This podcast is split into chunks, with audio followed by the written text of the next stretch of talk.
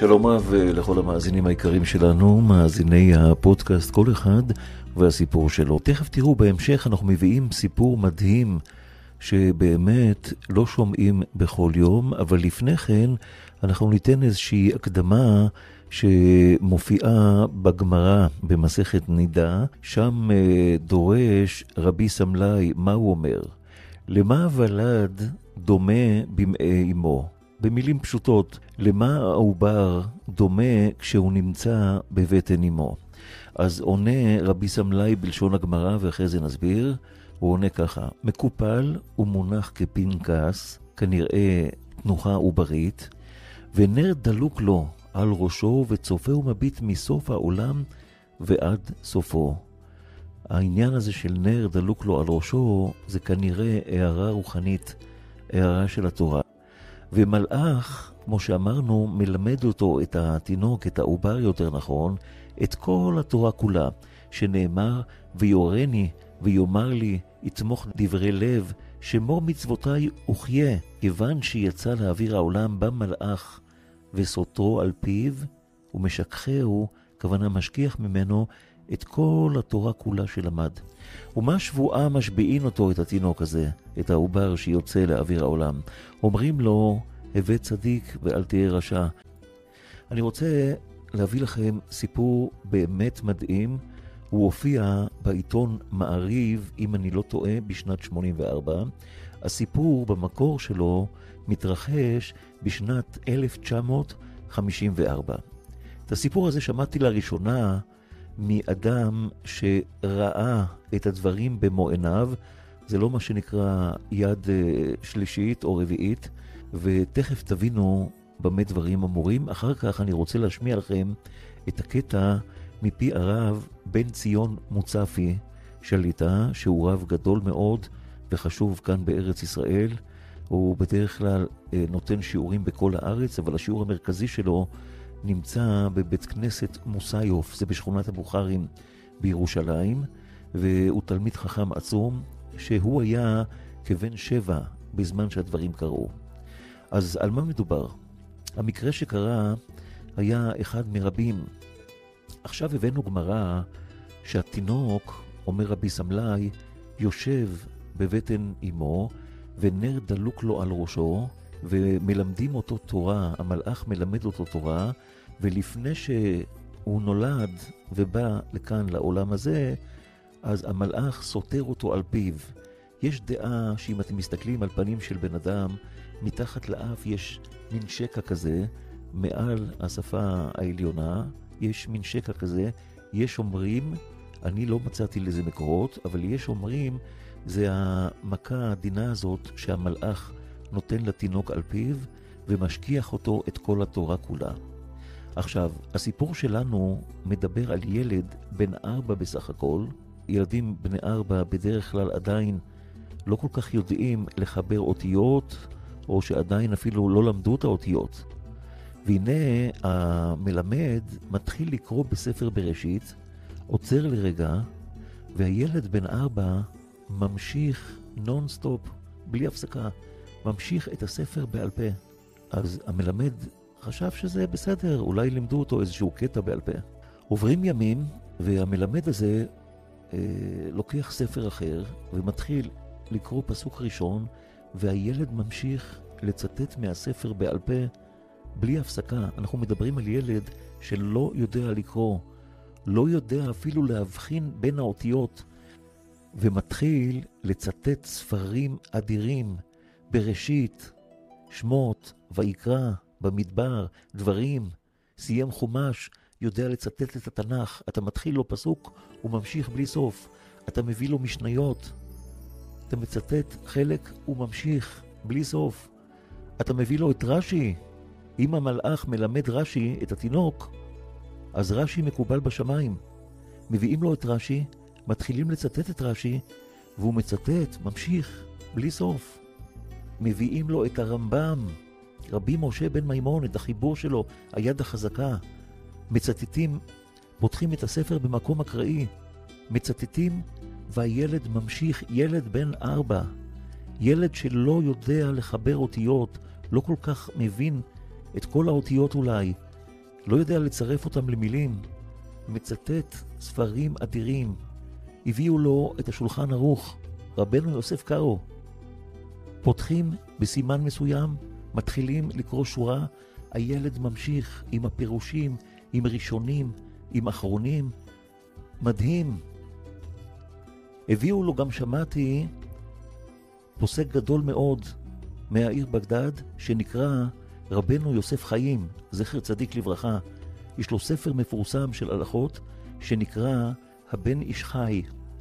בן איש חי הלכות. פותחים את הספר באופן אקראי במקום מסוים, והילד מצטט וממשיך לומר את ההלכות. אז מה אנחנו לומדים פה, רבותיי? ששמענו את, ה... את הקטע הזה מהגמרא של רבי סמלאי, ובר יושב במעי אמו, ומלאך מלמד אותו את כל התורה כולה. אבל רבותיי, לפעמים מרחמים עלינו מהשמיים, ולפעמים מגיעות תופעות כאלה לעולם, ואתה אומר, תשמע, דברים אמיתיים. עכשיו, איך אני יודע שהדברים אמיתיים? היו שני רבנים מאוד גדולים באמריקה, שבשנת 54 שמעו על הסיפור הזה, הם קנו כרטיסים והגיעו מיד כאן לארץ. והאנשים האלה, הרבנים הללו, הם גם רצו לראות את התופעה בעיניים, הם לא רצו לשמוע סיפור מכלי שני או מכלי שלישי. והשמיעו לו התחלות של פסוקים. בכל פעם שהם ציטטו פסוק, הוא ידע להמשיך אותו, או ציטטו קטע מגמרא או ממשנה, הוא ידע להמשיך. אבל הפלא הוא, רבותיי, שימו לב לנקודה החשובה. כשהם לקחו ספר שלא נחשב כספר קודש, למשל ספרי שירה, והם ציטטו קטע, הילד לא ידע להמשיך. אם הם ציטטו קטע מתוך עיתון וביקשו שהילד ימשיך, הוא לא ידע להמשיך.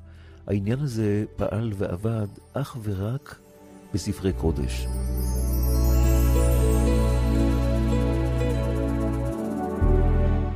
הוא כמעט ולא יכל לצאת לרחוב. כולם הכירו אותו, וכל אחד שראה אותו רץ אליו עם איזה ספר, לבדוק אם זה עובד, וזה כבר היה ממש לא נעים, וההורים ממש סבלו מהעניין הזה. לכל מקום שהם הגיעו, התקבצו מסביבם אנשים, וניסו לבדוק את הילד, לראות את הפלא הזה.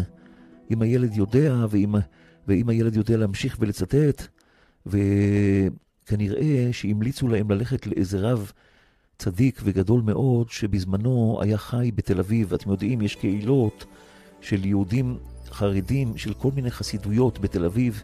מי שמכיר את רחוב אחד העם, יש שם חסידות חשובה מאוד, הם נמצאים שם ליד רחוב שנקין. אז בזמנו היו הרבה אדמו"רים שהגיעו עם הקהילות שלהם אחרי השואה, קהילות אה, שבקושי נשארו, רובם נכחדו. אחד מהצדיקים האלה, קראו לו הרבי מבלז. אנחנו מדברים על שנת 54, 1954 במאה הקודמת. והביאו את הילד הזה לרבי מבלז. דבר ראשון, כמו ששמעתי, הרבי מבלז אמר לו יותר לא לענות לאנשים, ויותר מה שנקרא לא להראות את הידיעות האלה שיש לו. דבר שני, אומרים שהרבי מבלז התפלל עליו שיחזור להיות ילד רגיל, ילד שצריך להתאמץ בשביל ללמוד תורה, ילד uh, שצריך uh, להשקיע בשביל להבין איזה עניין, ובאמת, uh, יש אומרים שאחרי כמה חודשים, אז הילד הפך להיות ילד רגיל. אין צורך להקדים את המאוחר. בואו נשמע את כבוד הרב הגאון, הרב בן ציון מוצפי. הרמב"ם זה משה רבנו מהר סיני. שולחן ערוך, משה רבנו מהר סיני. הרמה, שולחן ערוך מהר סיני. כל מה שאתה רואה פוסקים לאורך כל הדורות, כל אלה שהתקבלו על ישראל, הכל היה בהר סיני. אז זה מפה אנחנו רואים כמה המעשה הזה נורא. אני זוכר מעשה, מספרים אותו קצת בשיבושים, אבל אני אומר לכם, זוכר אותו אורגינל שהייתי בגיל שבע. המעשה היה, היה אחד חסיד בלז, היה גר ברחוב הישיבה. אנחנו גרים ברחוב יונה, הוא היה ברחוב הישיבה. והיהודי הזה, הוא היה מוכר סודה בערב שבת, זה הפרנסה שלו. היה לו עגלה עם פרדה, נוסע איתה, במשך השבוע מי שבא, נגיד הובלות או מה עושה, מקבל על זה כסף. והוא היה הולך ביום שישי, מוכר, היה סיפולוקס מזכוכית, שקוף. סיפון. טוב, אחרי זה זה נהיה משוכלל, אני מדבר על ה... כן. אז זה היה סיפון, היה מוכר, והיה עולה לירה בקבוק. והיה מוכר. העשירים היו מזמינים לבית סיפון, שתי בקבוקים, כל בקבוק זה שתי ליטר, לא יודע מה, בא, לוקח חזרה בקבוק ריק, מחזיר. עכשיו נולד לו בן. מכיר אותו, הוא גר היום בבני ברק. נשאלתי עליו לא מזמן, שלחתי לו דרישת שלום. הוא היה בשכונה, היה ילד שובב.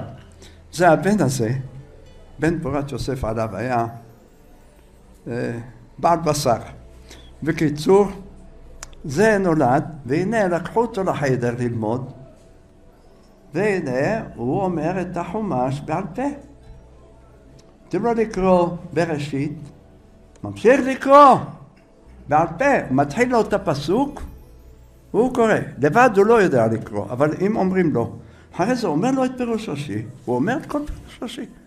אמר רבי יצחק, לא היה צריך להתחיל את התורה, אלא מהחודש הזה לכם, אלא משום כוח מעשה וגיד לעמו. הוא אומר את הכל. אחרי זה ניסו, קוראים לו הרמב"ם, הוא ממשיך. קוראים לו הרדב"ז, ממשיך. קוראים לו גמרא, ממשיך. קוראים לו משנה, ממשיך. וכל מיני פירושים, אפילו ספר בן איש חי, קראו לפניו, והוא המשיך. אז הבינו שזה מהר סיני. אמרו, זה שכח המלאך, אבל היה לו בקע, אני מכיר אותו. עד היום, לך תראה אותו, הוא גר בבני ברק. גר הזקן חצי לבן, יותר לבן מאשר שחור. ויש לו בקע. אבל לא היה מבין כלום. לקחו אותו אז לאדמו"ר מבלז, היה אדם קדוש מאוד, תדעו. רבנו אהרון מבלז, איזה איש. משהו פלא, היה אוהב ישראל בצורה לא רגילה. היה עומד עמידה, שוכח את עצמו מרוב שמכוון, ולוקח לו לפעמים ארבע שעות, חמש שעות תפילת עמידה. והיה איש קדוש. מה שהיה אומר, היה מתקיים. היה קדוש. אחר כך בעוונות נפטר, היינו בלוויה שלו. כל ירושלים יצאו. היה חום אימים בחודש אב, כ"א אב היה, כן. הלכנו כולם מזיעו, איזה זיעה. טמנו אותו, הלכו ברגל. אז זה היה רבי אהרון מבלז. אחר סיפרו שלקחו אותו לחזון איש, גם בבני ברק, ואחרי זה, אחרי איזה שנה, שכחת ללמוד. כן, לא יודע מה אמרו, העבירו ידו, העביר ידיו על פיו, כל אחד אומר איזה משהו, אבל הוא לבד שכח.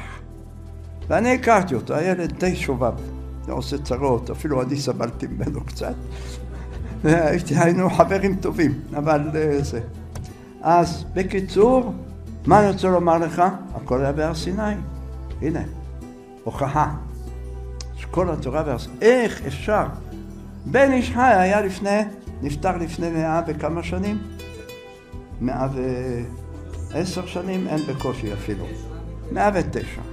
נו, אז זהו, אפילו זה. היה אחר כך אמרו ספרים אחרים, לא אמר. אז רצו לדעת איזה כן מהר סיני, איזה לא. לא משנה. אז תארו לכם מה זה היה הר סיני.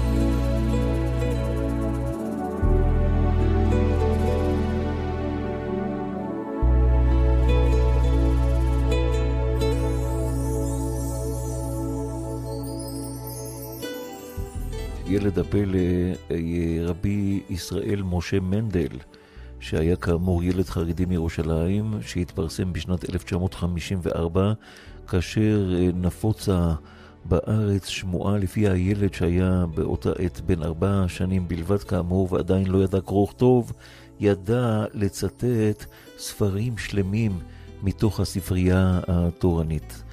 הסיפור שלו הולך ככה, הוא נולד ליחזקאל ופייגה מנדל והוא חסיד בלז מרחוב הישיבה בירושלים.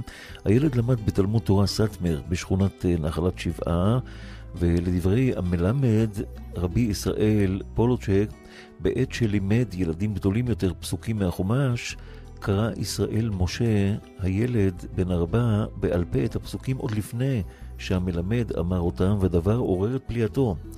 כאשר ניסו המלמד ואחרים לבחון את הידיעות של הילד, התברר שהוא מגלה בקיאות עצומה בטקסטים תורניים וידע לצטט אה, גמרות שלמות וכן חידושים מספרים של ראשונים וחלקים נרחבים מספר הזוהר וספרים אחרים, חלקים נדירים, ולאחר שרק אה, החלו לקרוא בפניו שורה אחת או שתיים, הוא היה ממשיך ומצטט. העיתון מעריב סיפר אז uh, לקוראיו בתחילה על uh, סיפור שהתגלה uh, איזשהו ילד פלא שבקיא בכל חדרי התורה, ואנשים רבים uh, התחילו להגיע לביתו של הילד וערבו לו בלכתו ברחוב, בשהותו בבית הכנסת, הציעו לו ממתקים או משחקים כדי לשמוע מפיו קטעים מספרי הקודש, גם רבנים. באו לראות ולבחון את הילד. אביו של הילד רצה כי לא יציקו לילד, והוא חשש גם שהילד לא ינזק, ופנה לאדמו"ר מבלז, הרב אהרון רוקח.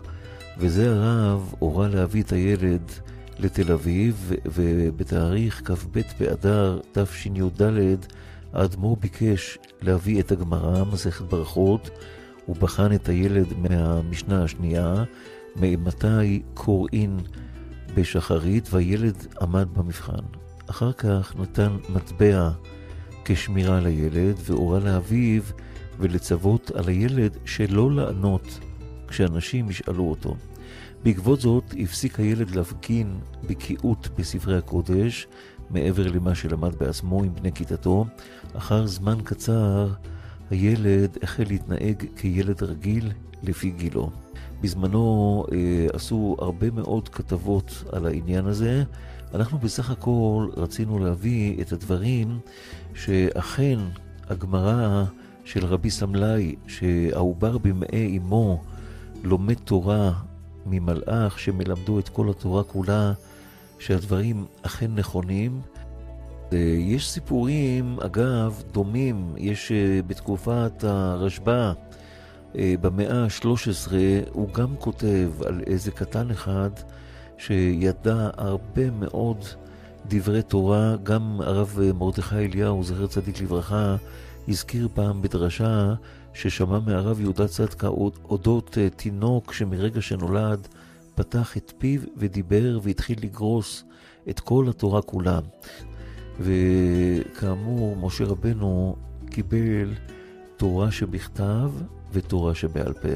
רבי סמלאי הביא את הדברים לא מתוך מחקר, הדברים עברו איש מפי איש, ממעמד הר סיני ועד לימיו, והנה גם אנחנו, יחד איתכם, זוכים לעסוק בגמרא הזאת ולהביא סיפור שקרה באמת במציאות. אז להשתמע בעזרת השם בפודקאסטים הבאים.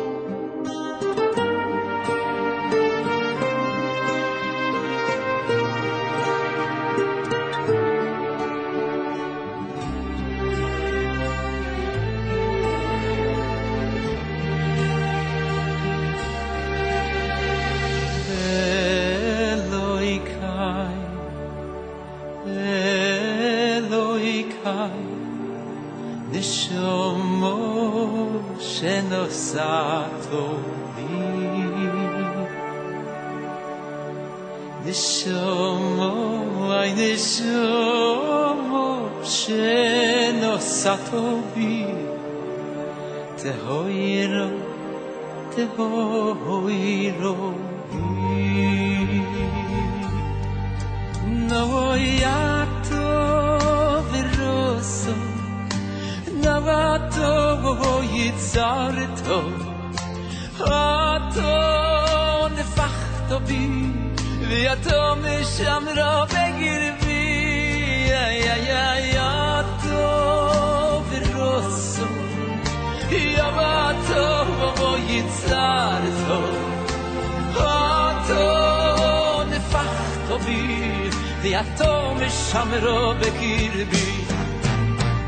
vi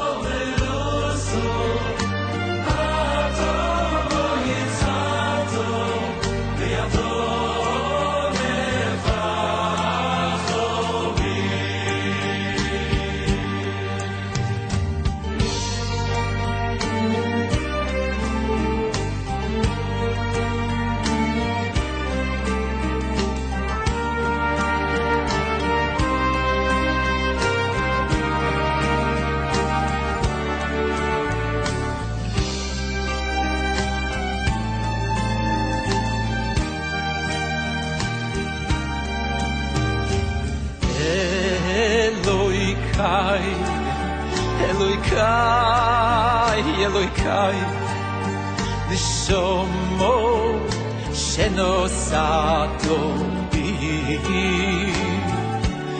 oy neshamo ay neshamo moshe no sato bi oy neshamo je no sato bi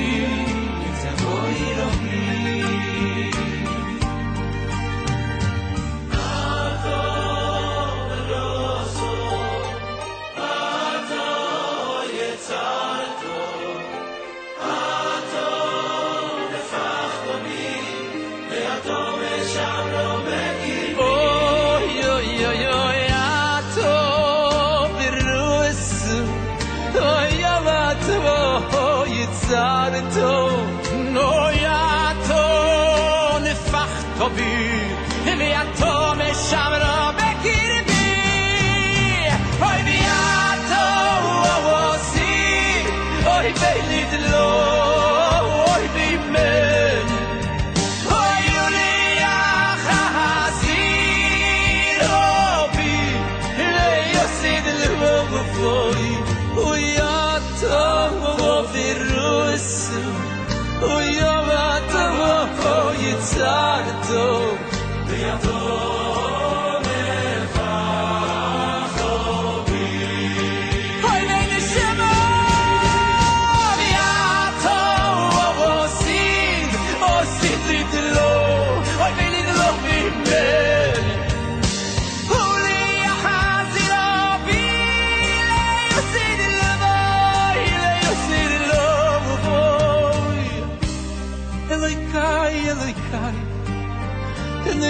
Više no sato bijeloj kaj Šomo te bojro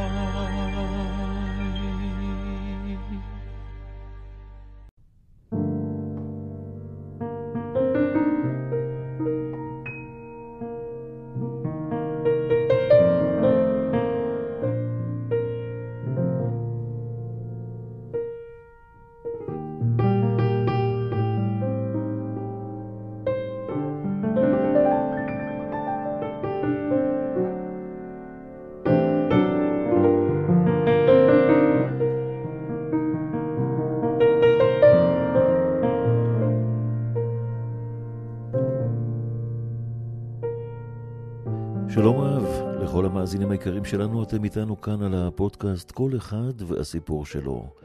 פודקאסט כל אחד והסיפור שלו נשמע בלמעלה מ-50 מדינות ברחבי העולם, ברוך השם, ואנחנו אה, נשמח להיות עם עוד מדינות, אתם תוכלו פשוט לשתף בין חברים שנמצאים בנקודות על רחבי הגלובוס. הפעם לקראת יום ההילולה ד' בשבט שממש אה, מתקרב אלינו, אנחנו אה, נביא עוד כמה סיפורים של הצדיק. הייתי רוצה ברשותכם לפתוח ולהביא סיפור שהתרחש ביום ה' באלול תש"ל, שישה ימים בספטמבר 1970. בתאריך הזה נחטף מטוס על ידי מחבלים חברי חזית העממית וארבעה מטוסים גם כן שהיו מיועדים להגיע לניו יורק. הם הובאו על ידי המחבלים לשדה התעופה זרקא בירדן. רוב החטופים שוחררו כעבור שבוע, ואולם 56 נוסעים יהודים ואזרחי ארצות הברית הושארו כבני ערובה בידי המחבלים, ביניהם היו כמה רבנים מראשי הקהילה היהודית בניו יורק. ראשי הקהל של אותם רבנים חטופים הגיעו לישראל ופנו לבבא סאלי בבקשה שיתפלל על הרבנים שלהם שישוחררו. הם הסבירו כי הם חוששים להישאר בראש השנה בלי רב לקהילה שלהם. אבל הבבא סאלי לא רצה לשמוע את בקשתם, הוא דחה אותם מעל פניו. המכובדים הללו ראו בתחייה סימן מבשר רעות, ושאלו, מי יכול להשפיע על הבבא סאלי? אמרו להם שהרב הראשי לישראל, הרב מרדכי אליהו, ידוע בקרבתו לבבא סאלי. והם פנו לרב וביקשו ממנו שהוא בעצמו יבקש מהבבא סאלי להתפלל על החטופים. שאל אותם הרב, כיצד ביקשתם מהבבא סאלי? ענו לו, ביקשנו מהרב שהרבנים שלנו ישוחררו לראש השנה. אמרנו לרב שאנחנו לא רוצים להישאר בלי רב בראש השנה. שאל אותם הרב מרדכי אליהו, האם היהודים האחרים שנחטפו אינם חשובים? האם לא צריך לבקש גם עליהם? האם היהודים האחרים לא במצוקה ובצער? למה לא ביקשתם על כולם? אם תלכו פעם נוספת ותבקשו על כולם, הבבא סאלי בוודאי לא ידחה את בקשתכם. אמרו לו אנשי הקהילה מניו יורק, כי הם מבינים שהם טעו, אבל הם חוששים שאם יפנו שוב לבבא סאלי, ייכשלו בטעות אחרת. על כן, הם מבקשים שהרב אליהו ילך איתם, ויבקש מהבבא סאלי שיתפלל על החטופים. הרב הסכים, וליווה את ראשי הקהילה לבית של הבבא סאלי.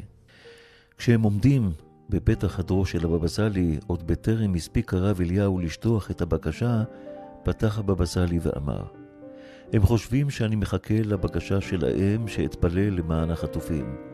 מאז ששמעתי על החטיפה, אני מתחנן ובוכה לפני בורא עולם שירחם. הם מפחדים שלא יהיה להם רב בראש השנה. אתה יכול להרגיע אותם. בראש השנה הרב שלהם יהיה בבית הכנסת ויתפלל איתם. המעשה הזה היה יותר משבועיים לפני ראש השנה. ראשי הקהל שעמדו מאחורי הרב שמעו את התשובה ודחקו ברב מרדכי אליהו שיבקש מהבבא סאלי לזרז את זמן החזרה של השבויים. הרב השתיק את נציגי הקהילה ואמר להם, קיבלתם הבטחה, הרב שלכם ישוחרר לקראת ראש השנה, תשמחו בהבטחה הזאת. באותם ימים נכנס חשש בלב חוסיין מלך ירדן, כי המחבלים לא מסתפקים בהרג יהודים, אלא הם זוממים באותה הזדמנות להשתלט גם על ירדן. הוא עזב את המחבלים בזרקה והחל לרדוף אחר המחבלים שבירדן. כל המחבלים שהיו בירדן ברחו. סוריה לא הסכימה אז לאכלס אותם והם ברחו ללבנון. רק בזרקה נשארו המחבלים עם הנשק והמטוסים והחטופים. בין הזמנים הללו היו בני משפחות החטופים מתקשרים מדי כמה ימים לרב מרדכי אליהו, והוא היה מחזק אותם שיראו כיצד העניינים מתנהלים בעולם בהתאם להבטחה של הבבא סאלי, שהחטופים ישוחררו ויגיעו לבית הכנסת שלהם בניו יורק בראש השנה. בריחת המחבלים מירדן השפיעה גם על המחבלים שבזרקה, והם הבינו שאין להם גב. הם נכנעו לתכתיב של חוסיין, ולקראת ראש השנה שוחררו כל הנוסעים היהודים והוצאו לקפריסין. שוב התקשרו בני המשפחות לרב מרדכי אליהו מחשש שהמשוחררים לא יספיקו להגיע לבתיהם לפני כניסת החג. אמר להם הרב שהם גם צריכים לפעול. הם צריכים להפעיל את הקשרים שלהם המסועפים עם הממשל בארצות הברית, וכך נשלח ברגע האחרון מטוס לקחת אותם מקפריסין לניו יורק. מהלך הבידוק בשדה התעופה היה זריז. רכב עם נהג חיכה למשוחררים בשדה התעופה, והוא הסיע אותם הישר לבית הכנסת, כשבגדי השבי עדיין עליהם. הכל קרה בדיוק כמו שאמר הבבא סאלי. בראש השנה הרב שלכם יהיה בבית הכנסת ויתפלל איתכם.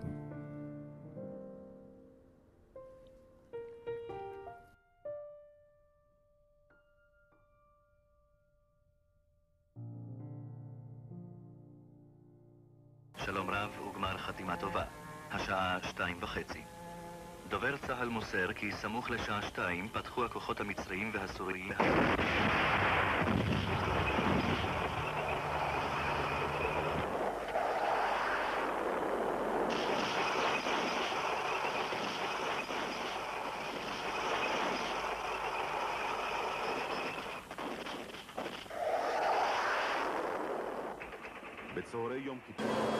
אחרי מלחמת יום כיפור, רסיס חתך אותי וניתחו אותי, אתה רואה את הניתוח עד לפה, ונשארתי ככה בלי תחושה ובלי פתיחת כף יד. ונכנסתי לדיכאון מזה. כשהרופא אמר לי אין מה לעשות, אז פעם הראשונה שבאתי לבבא סאלי. הוא אומר לי, מי הוא חרוק בו בו בו, שיכול להוריד ממך את התקווה שהיד לא תפעל. אני אגיד לך מה לעשות, בלי זה היד שלך תיפתח, אבל אם אתה רוצה לעשות קידוש עם שמיים, לך לאותו פרופסור שינתח אותך חזרה. הלכתי לפרופסור, ניתח אותי, יצאתי בשעה שתיים, שתיים וחצי. אני חיכיתי ליום ראשון לבוא לבבא סאלי, כשבאתי לסדנה בבא סאלי, על הבוקר, ועוד צוחק. אני נותן לך עדות שמיים. מוסר לי יד, הוא אומר לי, תלחץ לי, ואני לוחץ, הוא אומר לי, עוד, וצוחק, ואני אומר לו, והוא אומר לי, עוד בכוח, וצוחק. הוא אומר לו, ריבונו של הקדוש ברוך הוא, יש לך עכשיו יד שתניח תפילין. כשאתה רואה צדיק, מלאך השם צבאות, כולו לבן, מקשיב לך, ונותן לך תשובה חתוכה. כמו שאמר לי בסוף החודש, ככה זה מה שיהיה, ככה זה היה.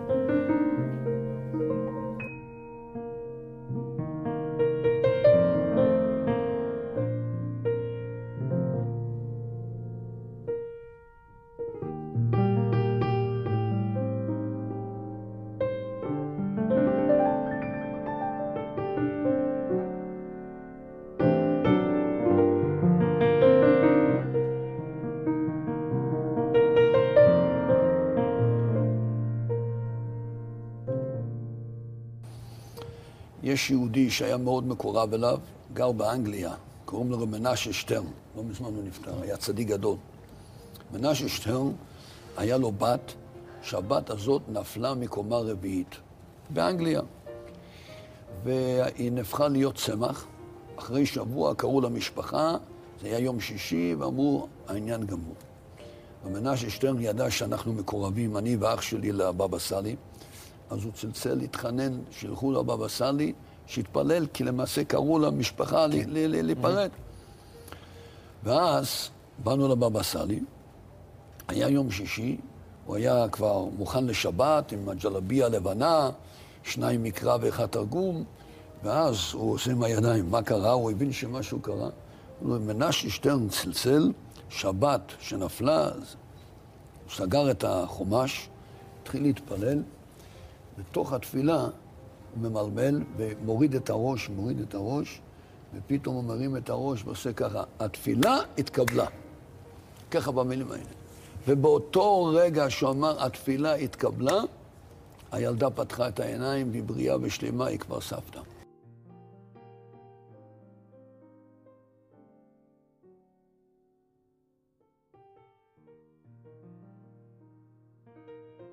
ישראל תמיד, ויאמינו בשם ובמשה עבדו. זה התחיל ממשה רבנו. למה לא מספיק ויאמינו בשם? מה אתה צריך את משה עבדו? מכאן אתה למד שהנקודה הזאת, להאמין בצדיק, זה דבר גדול. הבבא סאלי היה איזו משיכה לא ספרדי, אשכנזי, חילוני, דתי, אה, מקורב, כל אחד שהתחבר וראה אותו, היה לו איזו משיכה, וכנראה שזה נוגע בנשמתו. כי אתה רואה דבר נפלא. ביום ההילולה שלו, המונים, דתיים, חילונים, קיבוצניקים, מושבניקים, כולם, מה לך ולמקום הזה? זה מראה שהאיש הזה היה שייך לכלל ישראל. ו- ואגב, ולא אגב, מה, בבא, מה, מה, מה זה המילה בבא סאלי? האבא המתפלל. זאת אומרת, על מי הוא התפלל? על כלל ישראל. כל המחשבה שלו היה עמוקה עבור עם ישראל. אני מחבר את זה ביחד, היות וכל כולו היה לעם ישראל. עם ישראל התחבר אליו בחזרה.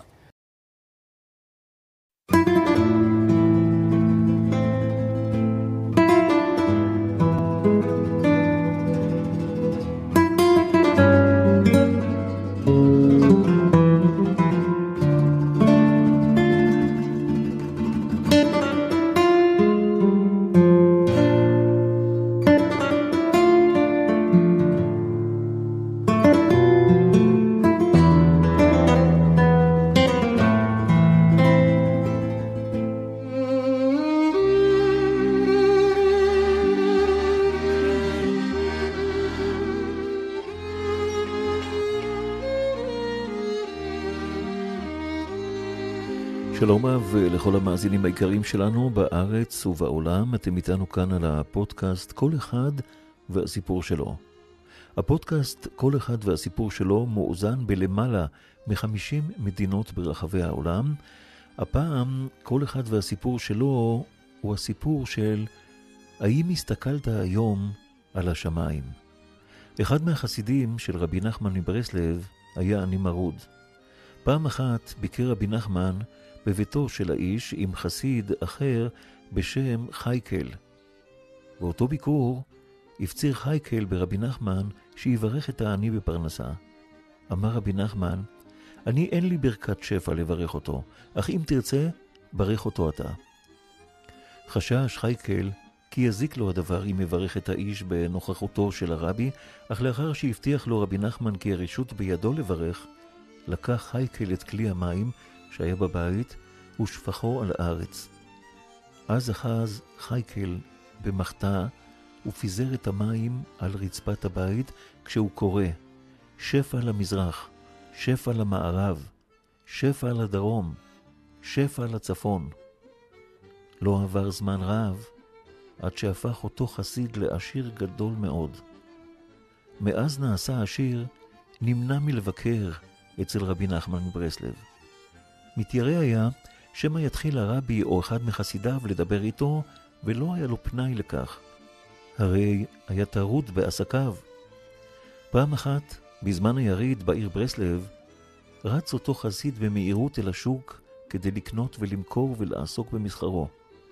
חלונות ביתו של הרבי פנו אל הרחוב המוביל אל השוק. חשש החסיד כי יבחין בו הרב, ובשל כך עבר בריצה את הרחוב. אך רבי נחמן הבחין בו, דפק על החלון וקרא לו שייכנס.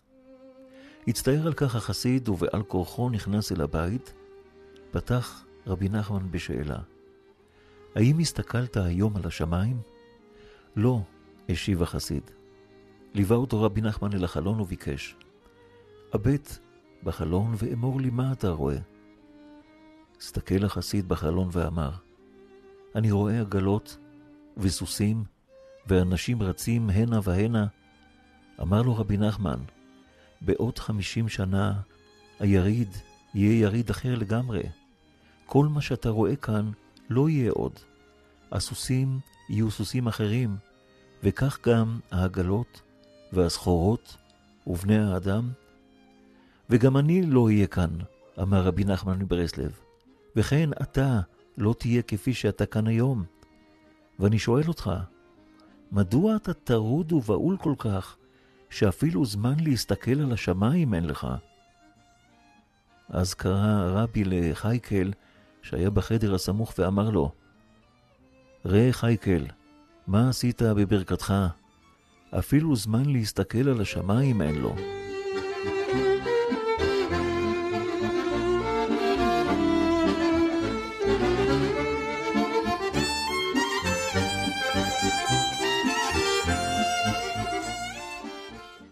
מתי שפע יכול להזיק? רבי נחמן מברסלב מלמד את תלמידו כי יש להסתכל בכל יום על השמיים. ההצלחה הכלכלית והשפע החומרי שבהם זכה אותו תלמיד הפכו אותו לאדם טרוד, שאפילו לכך אין לו פנאי. הבקשה של רבי נחמן מברסלב מכולנו להסתכל בכל יום על השמיים היא בעצם הקדשת זמן לקשר עם הבורא ועבודת השם. נוסף על כך, באמירה הזאת יש משמעויות נוספות. הרדיפה אחרי הממון וההישגים החומריים מפריעים לאדם לראות את היופי של הטבע, להיות חלק מן העולם, לספוג את המתרחש סביבו. הרמת העיניים אל השמיים מבטאת את היכולת לשמר עולמות נוספים של תוכן, משמעות ורוח, ששגרת החיים מפריעה לאדם לקלוט ולחוות אותם. עוד מסר שמצוי בסיפור, כי לא תמיד ההצלחה החומרית גורמת לדברים חיוביים. לפעמים מתקיימים דברי הפסוק, עושר שמור לבעליו לרעתו, פסוק מקהלת, פרק ה', פסוק י"ב, הצלחה חומרית עשויה לגרום לאדם להתנתק מן השמיים ומן היכולת לראות אותם, ולהפוך את האדם לחסר מנוחה הרודף אחרי הדברים הארציים והחומריים בלבד. בסיפור הזה שהבאנו, גם נרמז שבסופו של דבר איבד האיש את כספו ושב להיות עני. החשיבות של ההסתכלות על השמיים מופיעה פעמים רבות בהזדמנויות שונות בדברי חז"ל. למשל, להסתכל על פתיל התכלת שבציצית. מדוע בציצית הפתיל הוא בצבע תכלת? הדבר הזה נועד להזכיר למתבונן את צבע השמיים. תכלת. בכתבים של רבי נחמן מברסלב חוזר הרעיון הזה, וכך גם בספר הזוהר. חייקל המופיע בסיפור זכה לכינוי חייקל שפע, בשביל הברכה המיוחדת שבירך את אותו עני.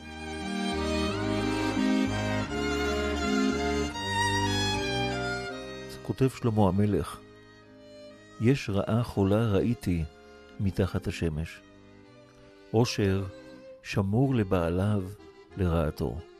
האם הסתכלת היום על השמיים? האם הסתכלת היום על השמיים?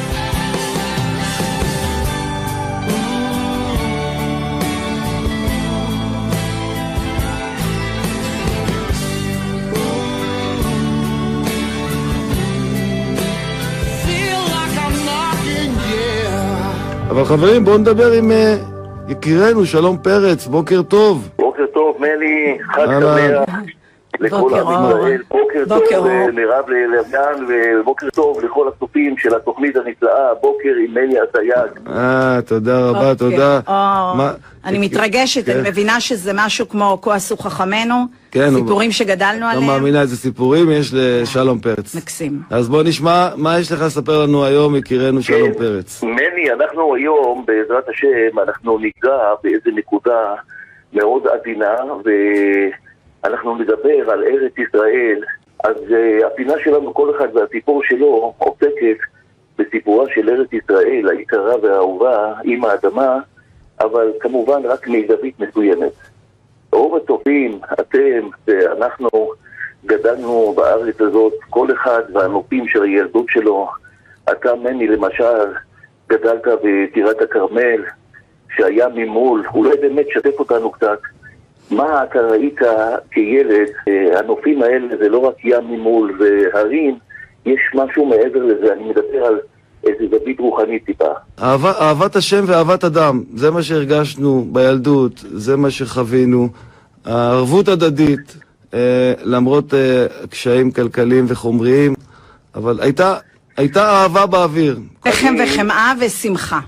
נכון. בדיוק, לחם וחמאה ושמש יפה, אז על הנקודה הזאת אני רוצה לדבר. אז אה, ארץ ישראל, יש בה איזה פלא שאנחנו כולנו ראינו אותו בילדות, וגם צריך עיניים היום לראות את הדברים שאני מתכוון. בארץ יש תאורה מיוחדת, יש ריח מיוחד, יש אווירה מיוחדת, כל מי שהיה בכותל המערבי מבין על מה אנחנו מדברים. שמיים של תכלת, ובאביב יש אין סוף פרחים, והשמש באמת כמו דבש וחלב, ורימון וגפן ותפוזים של ארץ ישראל. ואנחנו רוצים להסביר נקודה חשובה, כשיהודי יורד מהארץ, גם לטיול קצר יש איזה, איזה מין געגועים שהולכים ומתגברים, וזה לא יאומן. אחרי אלפיים שנה שגלינו מהארץ, אנחנו לא הספקנו להתגעגע אליה, לחלום לשוב אליה. אנחנו חיים בזמן מיוחד, ואנחנו רואים בעיניים ממש את חזון הנביאים, את קיבוץ הגלויות. יש בארץ יהודים מ-90 מדינות שונות שהגיעו כאן לארץ, ואמרו חכמינו זיכרונם לברכה במסכת קידושין ס"ט, ארץ ישראל גבוהה מכל ארצות. והרבה תמהים ושואלים, בצדק, הרי יש מקומות יותר גבוהים בעולם. אז מסביר החתם סופר, אנחנו לא מדברים על גובה טופוגרפי, אלא הארץ היא כדור, כדור הארץ. ודרך אגב, דעת חכמי ישראל מאז ומעולם, וזה לא מסקנות ממחקר מדעי, מאז ומעולם הלכה למשה מסיני שהעולם הוא כדורי, המדע רק לפני 500 שנה גילה את העניין הזה. אז נחזור לעניין הרוחני ולגובה של ארץ ישראל. מה הסיבה שאומרים ארץ ישראל גבוהה מכל הארצות? אז הסברנו שהחתם סופר מסביר שזה לא רק גובה טופוגרפי, הוא, הוא מסביר, אם אתה מחזיק כדור ביד, אתה מחליט מה הנקודה הכי גבוהה בכדור הזה. ככה בעיני השם יתברך, ארץ ישראל היא הגבוהה מכל הארצות, ויש גם תשובה רוחנית לעניין הזה. יש את ירושלים של מעלה, שהיא מכוונת כנגד ירושלים של מטה. והמגנט הזה במרכאות של ירושלים של מעלה מושך את ישראל להיות גבוהה מכל הארצות, וידוע על פי הקבלה שאומות העולם יש להם כל אחד שר רוחני בשמיים, לכל מדינה ומדינה, ממש כמו באו"ם. לכל, אח- לכל מדינה יש שר בשמיים, לעם ישראל אין שר כזה. אם תשמעו פעם שורה מחז"ל, אין מזל לישראל, אז זה לא חלילה הכוונה שאין להם מזל, יש להם מזל גדול, להפך. הכוונה שישראל אין להם אסטרולוגיה ומזלות, כי זה אסור. אומות העולם הם פועלים על פי מזלות ואסטרולוגיה וזאת עבודה זרה. עם ישראל לא זקוק למזל של העבודה הזרה הזאת. יש לנו את השם יתברך בכבודו ובעצמו, והוא משגיח עלינו, הוא ולא שר, כמו שכתוב, שעיני השם אלוקיך בא מראשית השנה ועד אחרית השנה. השם יתברך משגיח על עם ישראל ועל ארץ ישראל, ואנחנו ראינו את זה בתקופה האחרונה לעיני כל העולם. ירמיהו. הנביא, ירמיהו הנביא מתנבא ואומר, לכן הנה ימים באים נאום השם, אשר העלה ואשר הביא את בני ישראל מארץ צפון מכל הארצות אשר ידחתים. זה הציוות גל- גלויות, והנביא משתמש במילה אשר העלה. מכאן הביטויים עשה עלייה לארץ, עולה חדש, אפילו המילה מעפילים בעברית קשורה לעלייה, כמו שאומרים להעפיל לפסגת ההר. כן. כן, לכן ארץ ישראל היא גבוהה מכל הארצות. ולעומת זאת יהודי שיורד מן הארץ, אפילו אם הוא יגור באברסט, הוא נקרא יורד מן הארץ. מספרים אוקיי. על הרב בת עין, ככה, ככה נקרא הרב הזה, הוא חיבר ספר שנקרא בת עין, והשם שלו היה רבי אברהם מאבריץ'. פעם אחת רבי אברהם היה מהלך ברחובות צ'רנוביל, הרב שלו היה גר שמה, ופתאום הוא פגש יהודי מירושלים. שאל אותו מה חדש בישראל, ירושלים, בעיר הקודש, אז בזמנם. אמר לו היהודי הזה, ירושלמי, האם אתה יודע שאבני הבתים בארץ ישראל עשויות זהב טהור? הרב רבי אברהם היה תמה, ממש זהב טהור? אמר לו, ממש זהב טהור. אמר לו הירושלמי. המשיך ואמר לו, אתה חושב שהעננים בארץ ישראל נראים כמו עננים בחוץ לארץ? לא ולא. טבע אחר לגמרי. והרוח, אתה חושב שהרוח של ארץ ישראל זה אותה רוח כמו כאן בצ'רנוביל? ובסוף סיים הירושלמי זה ואמר לו, וגגות הבתים של ארץ ישראל, או-הו, גגות הבתים, הם מאירים מסוף העולם ועד סופו. רבי אברהם אמר לעצמו, וליהודי הזה אני חייב להגיע לשם. הוא לקח את בני ביתו באותו, באותו זמן ועשה עלייה לארץ ישראל. עברו עשר שנים, ולמרבה הצער, האבנים נראו בעיניו כמו כל האבנים, והשמיים אותם שמיים, והרוח אותה רוח. מדי פעם חשב רבי אברהם, אשראי שזכיתי לעלות לארצנו הקדושה, אבל היהודי הזה, ירושלמי שפגשתי בצ'רנוביל, וסיפר לי סיפורים על הארץ, השם יסלח לו. למה הגזים כל כך? אני זקוק לסיפורים שלו בשביל לעלות לארץ ישראל. יום אחד, אחרי עשר שנים כאמור, הוא פוגש את אותו יהודי ירושלמי ואומר לו, אתה יודע, למה שיקרת לי? יכולת לומר לי שהארץ יפה וקדושה. למה סיפרת לי סיפורים דמיוניים? אבנים שעשויות מזהב, והרוח והדגות שמאירים מסוף העולם ועד סופו. נעץ היהודי את עיניו ותפס את בגדו של רבי אברהם וזעק מעומק הלב, מה? לא יכול להיות. אתה גר כאן בארץ ישראל עשר שנים ועוד לא זכית לראות את היופי הזה? רבי אברהם מזדעזע, הדברים היו נוקבים והגיעו עד תאומות ליבו, הוא חזר הביתה ובכה כמו שמעולם לא בכה. אחרי כמה שבועות הוא עשה תעודה גדולה עם המון המון מוזמנים ובאמצע ביקש מכל המוזמנים את רשות הדיבור. השתרר שקט והוא פתח ואמר רק עכשיו זכיתי לראות כל מה שאמר לי אותו צדיק מירושלים, אמת ויציב. אבני הבתים של ארץ ישראל עשויות זהב, והגגות מאירים מסוף העולם ועד סופו, והשמיים, או-הו, תכלת השמיים מספרים כבוד אל, והעננים והרוח של ארץ ישראל. דעו לכם רבותיי, אמר רבי אברהם למוזמנים, לראות את הארץ באמת זוהי מתנה משמיים. גם אחרי שכבר זכיתי לעלות לארץ ישראל, זה יכול לקחת הרבה זמן עד שתזכה לראות אותה באמת, הוא ציין. ברש"י הראשון, וכדאי לעיין ברש"י הראשון על התורה. כל הארץ של הקדוש ברוך הוא היא, הכוונה כל העולמות, כל העולם, הוא בראה והוא נתן אותה לאשר ישר בעיניו. והפירוש פשוט הוא, הוא נתן את הארץ למי שהוא רוצה.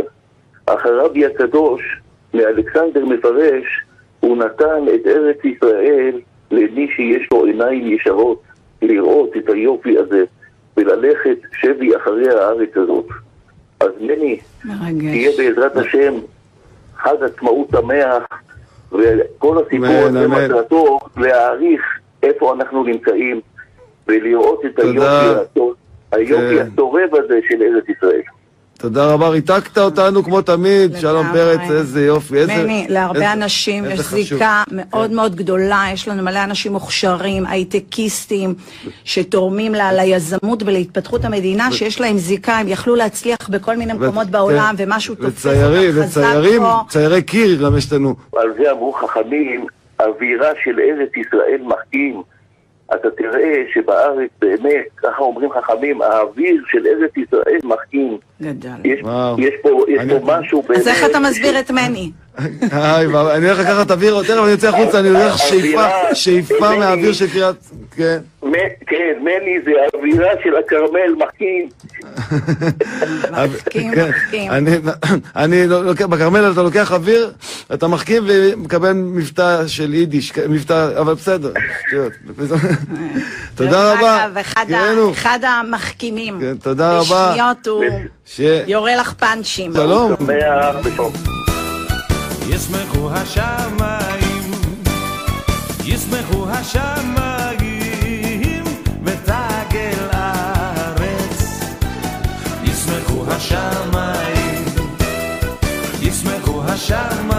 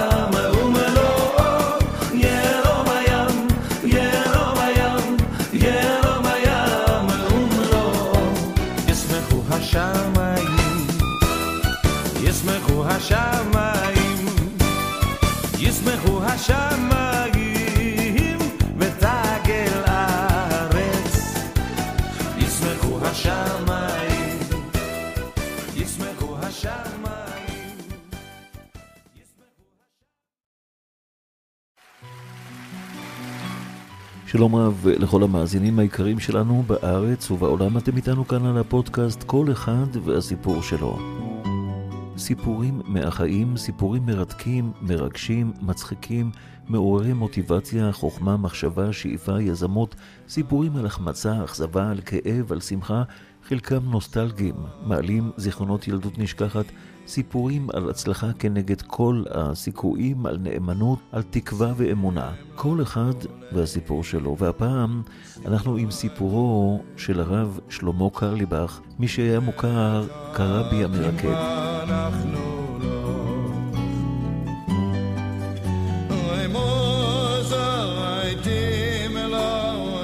הרב שלמה קרליבך נולד ב-1925 ונפטר ב-1994. הוא היה מורה רוחני, זמר, מלחין ומספר סיפורים יהודי-אמריקאי. הרב קרליבך חידש איזשהו ז'אנר מוזיקלי שקרוי על שמו, והוא נחשב לאחד מגדולי הזמרים החסידיים במאה ה-20. הרב שלמה קרליבך נולד עם אחיו התאום אליהו חיים בברלין לרב דוקטור נפתלי הרטוויג קרליבך, בנו של הרב שלמה קרליבך מלייבק, ולפסיה בתו של הרב דוקטור אשר מיכאל הכהן, שהיה אז רב ואב בית דין בעיר באזל.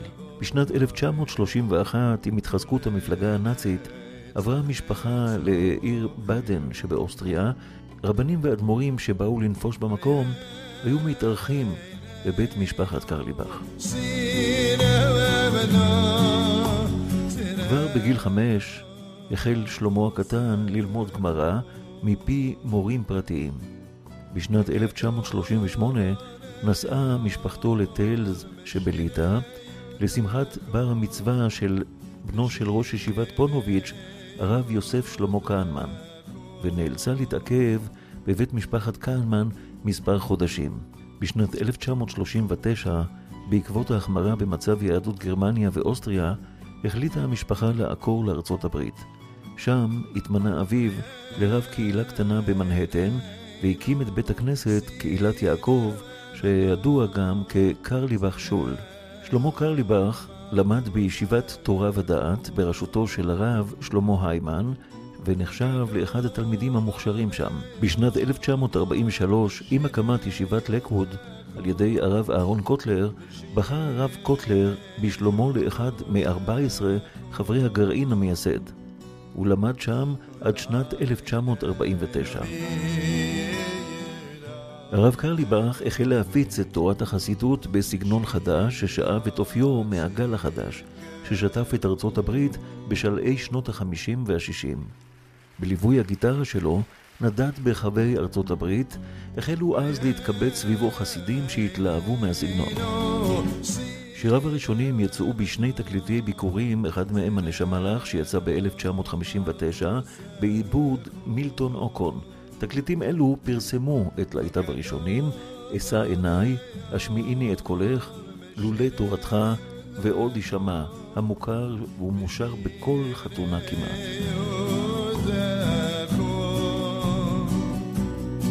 ב-1963 הופיע קרליבך במועדון וילג' גייט בניו יורק להופעה מוקלטת ראשונה. התקליט נקרא על שם אחד השירים בו, פיתחו לי שערי צדק, מתוך רצון לפתוח את הלבבות בין האנשים ובינם לבין שערי השמיים. כמו בשאר הופעותיו, הצטרף הקהל לשיר איתו. הרב קרליבך התפרסם עוד יותר כשהופיע ב-1966 לאחר פגישה עם בוג דילן, נינה סימון וזמרים אחרים. משם המשיך לפסטיבל הפולק בברקלי, הרב קרליבך החליט להישאר בסן פרנסיסקו בכדי לקרב ליהדות צעירים היפים ומחוסרי בית. ב-1967 נפטר אביו וקרליבך התמנה תחתיו, יחד עם אחיו התאום לרב הקהילה. באותן שנים החל קרליבך לנסוע ולהופיע בקהילות יהודיות בעולם, כולל ישראל, בה הופיע לראשונה באוגוסט 1960. כמה מחסידיו שימשו להקת הליווי שלו. התלהבותו וריקודיו במהלך ההופעה הולידו את הכינוי הרבי המרקד. ב-1976 התיישבו חסידיו ביישוב מבוא מודיעין, על יד לטרון. הרב קרליבך התגורר שם באופן חלקי. ב-1969, בפסטיבל הזמר החסידי הראשון, זכה שירו "והאר איננו", בביצוע השלושה ערים במקום השלישי. ודבק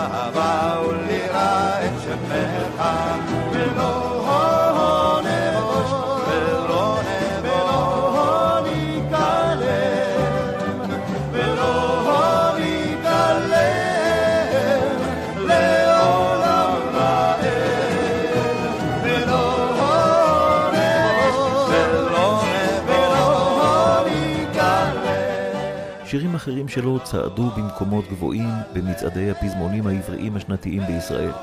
חלק משיריו קיבלו משמעויות לאומיות, כמו "ובאו העובדים", "ולמען אחי ורעי", "עוד אבינו חי", "ולא אמות כי אחיה", שנכתבו במסגרת המאבק לעליית יהודי ברית המועצות, שבו השתתף מהשנים הראשונות.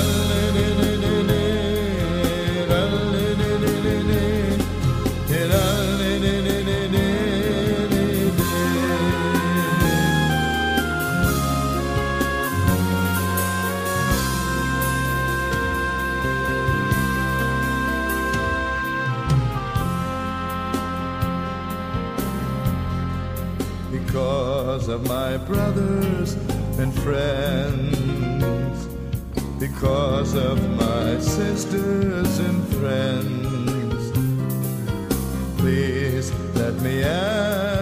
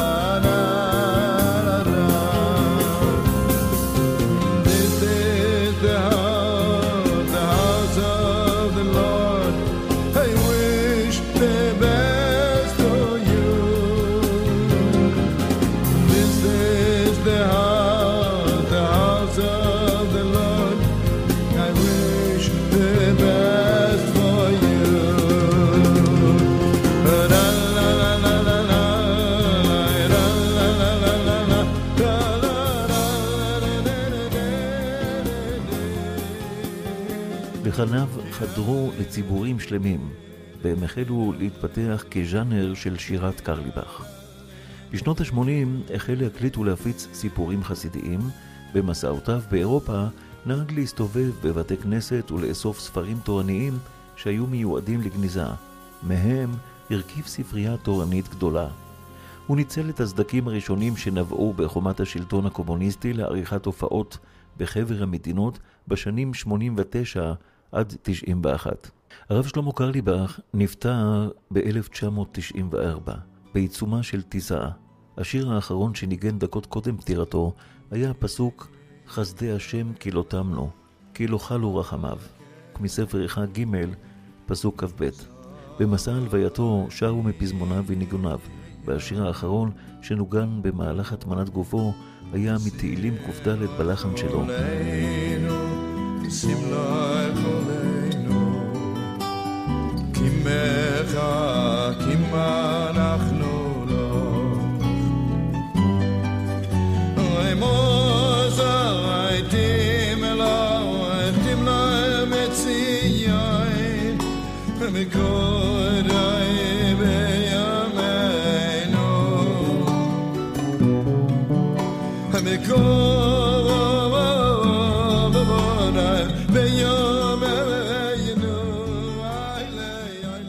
שפיזר את כל כספו לצדקה, תלמידיו נצטרכו לאסוף כסף בלוויה בכדי לשלם.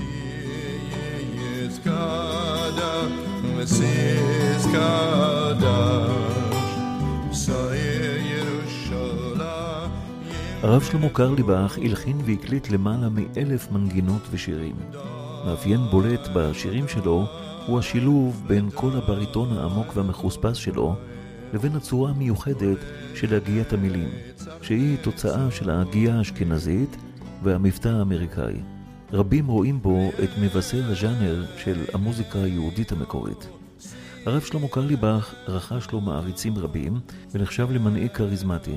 הוא התאפיין כנות ופשטות וקרא ללימוד זכות ולאהבת אדם, ובייחוד אהבת כל יהודי. הוא ראה באלה ערך עליון. הוא הותיר אחריו מורשת רוחנית ומוזיקלית. סיפורי קרליבך בליווי נגינת גיטרה זכו לתפוצה רבה, ביניהם הסיפורים על רבי קלונימוס ועל יוסלה קמצן קדוש.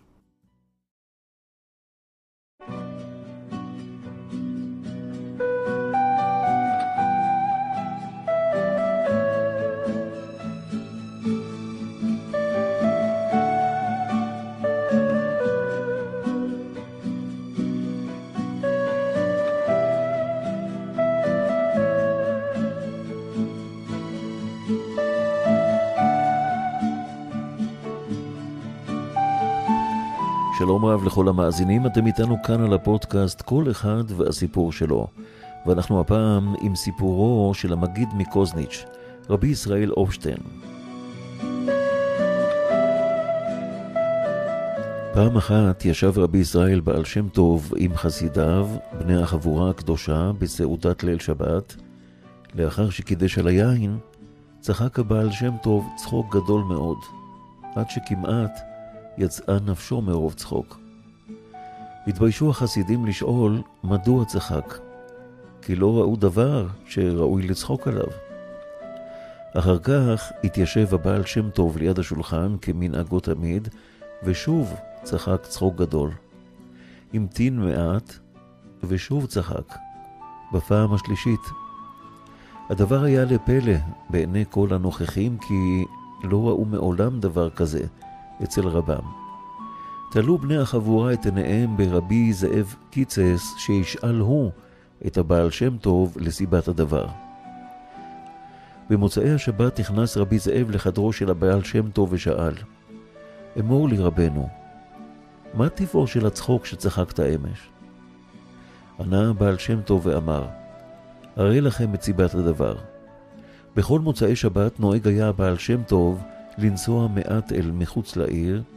גם בפעם זו ציווה על משרתו לרתום את הסוסים, וציווה על כל בני החבורה לשבת עמו בעגלה, וגם ציווה להביא את הבגדים שלו המיועדים לימי החול. עלו החסידים על העגלה ונסעו עמו כל הלילה, בלי שידעו לאן הם נוסעים.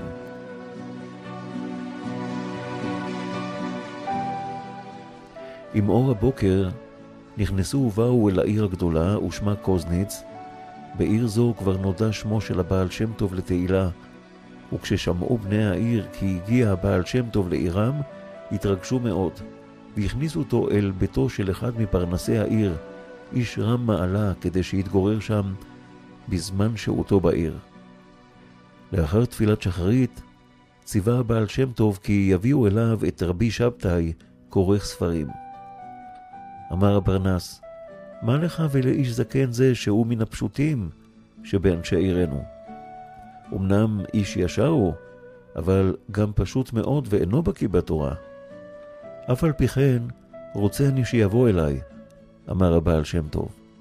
שלחו והביאו את האיש. אמר לו הבעל שם טוב, קרא נא גם לאשתך שתבוא לכאן. וקראו לה, ובאה. אז אמר הבעל שם טוב לרבי שבתאי, ספר נא לנו מה עשית אמש בליל שבת. אל תסתיר דבר, ואמור לנו את האמת.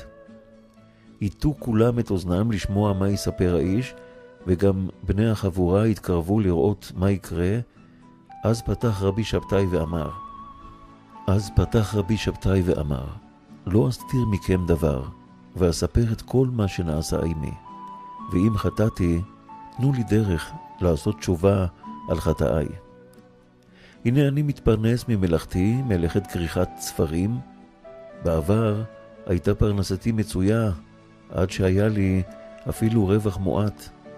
נהוג היה בביתי כי ביום חמישי לאחר חצות היום כבר קנו את צורכי השבת, קמח ודגים ובשר ונרות ושאר צורכי השבת, ביום שישי לקראת השבת כבר הייתי מסיים את מלאכתי והולך אל בית הכנסת לקרוא את ספר שיר השירים ואת הפיוטים ופרקי המשניות שנתפסו ספר התיקונים ליום שבת והייתי נמצא בבית הכנסת עד לאחר תפילת ליל שבת.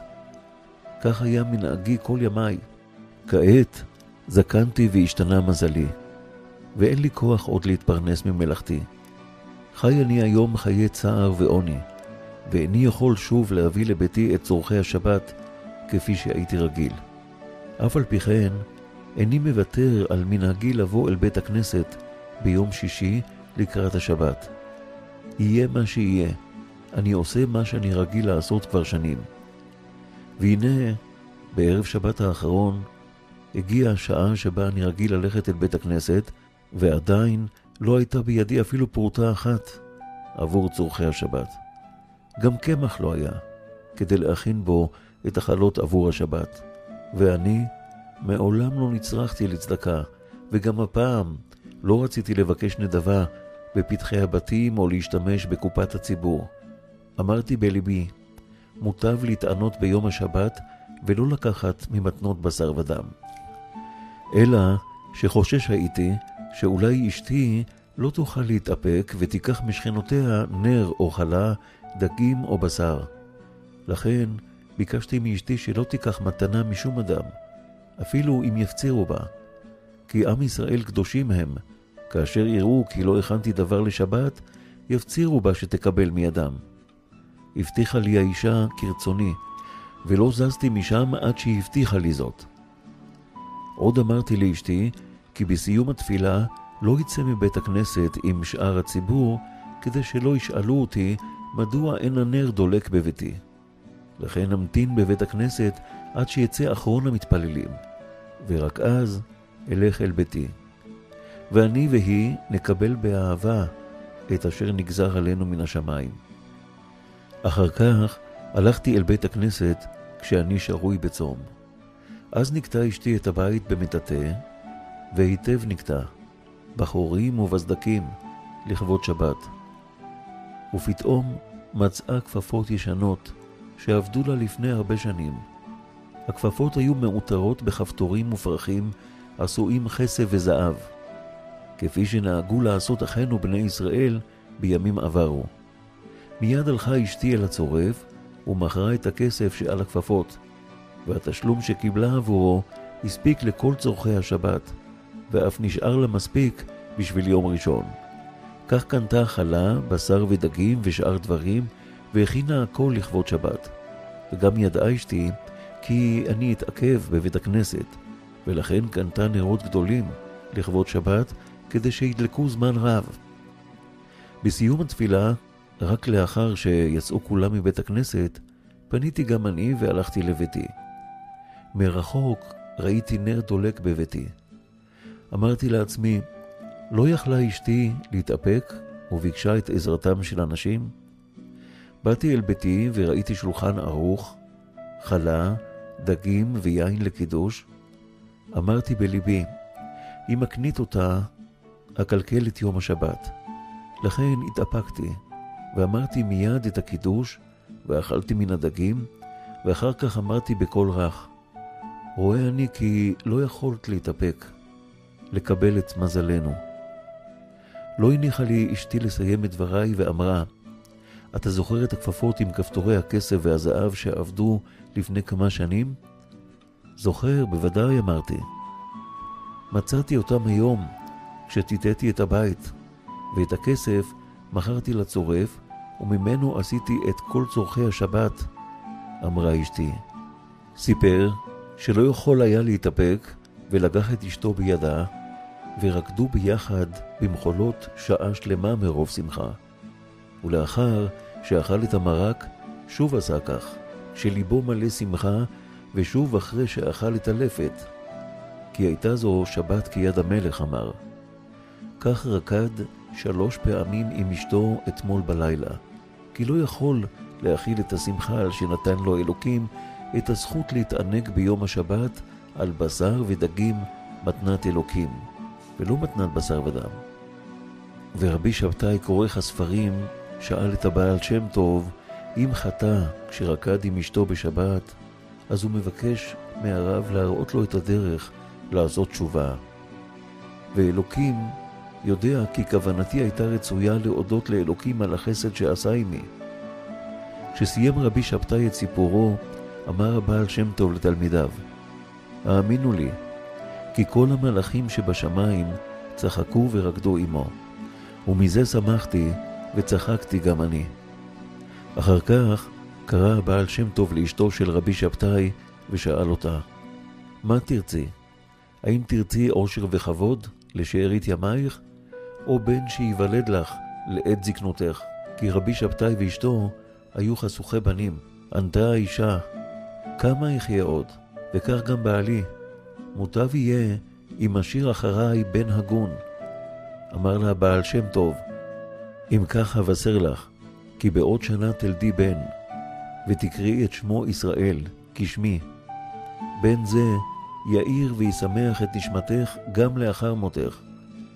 ואם תודיעי לי על לידתו, אגיע לברית המילה ואהיה הסנדק שלו. כדבריו של הבעל שם טוב, כך היה. לאחר שנה ילדה האישה בן, וזה הבן הוא רבי ישראל, המגיד מקוזניץ, מי שנודע בעולם כצדיק גדול, עניו וקדוש. אנא אדון כל הבריות, ענני כי אני אליך עיניי תלויות. אנא בורא נפסי שפתיים, ענני כי אני אליך שיטחתי כפיים. אנא גיבור ונורא, ענני כי אני אליך אקרא. אנא דובר צדקות.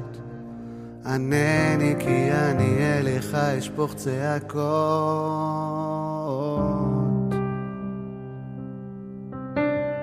אנא מושיע מכל צרה, ענני כי אני צועק מצרה. אנא ועד ואדיר, ענני תפילותיי לך אסדיר. אנא זוכר כל נשכחות, ענני כי אני רבו עליי הנחות. אנא חוקר כליות, ענני כי אני בין שיני אריות.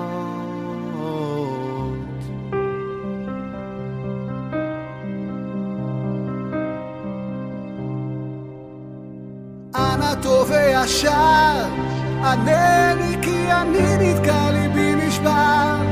אנא יוצר כל עולמים, ענני כי אני משל בעמים. אנא לובש צדקה, ענני כי אני בן צר ומצוקה. אנא מפרנס כל בריאה, ענני כי אני עירום ועריה. אנא נורא עלילות, ענני כי אני בצרות גדולות. אנא סומך נופלים, ענני כי אני בייסורים גדולים. אנא עונה אילמים, ענני כי אני במחובות עצומים. אנא פודה מכל רעה, ענני כי אני במצודה רעה.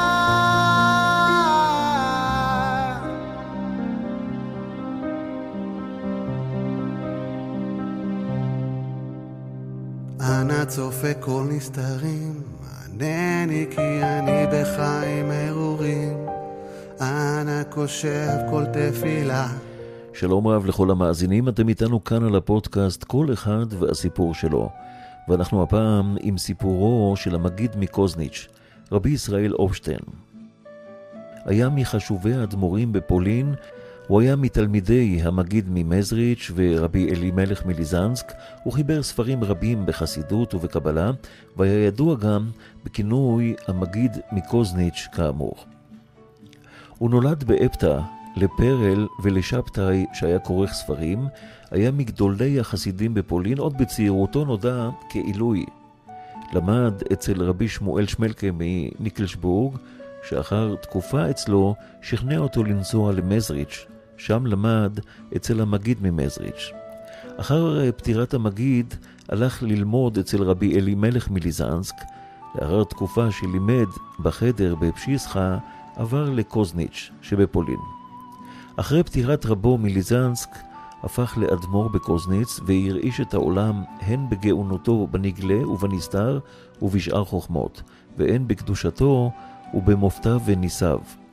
אלפים נערו אליו, בכדי לקבל את ברכותיו, ביניהם גם גויים, ובמיוחד בענייני בריאות ורפואה.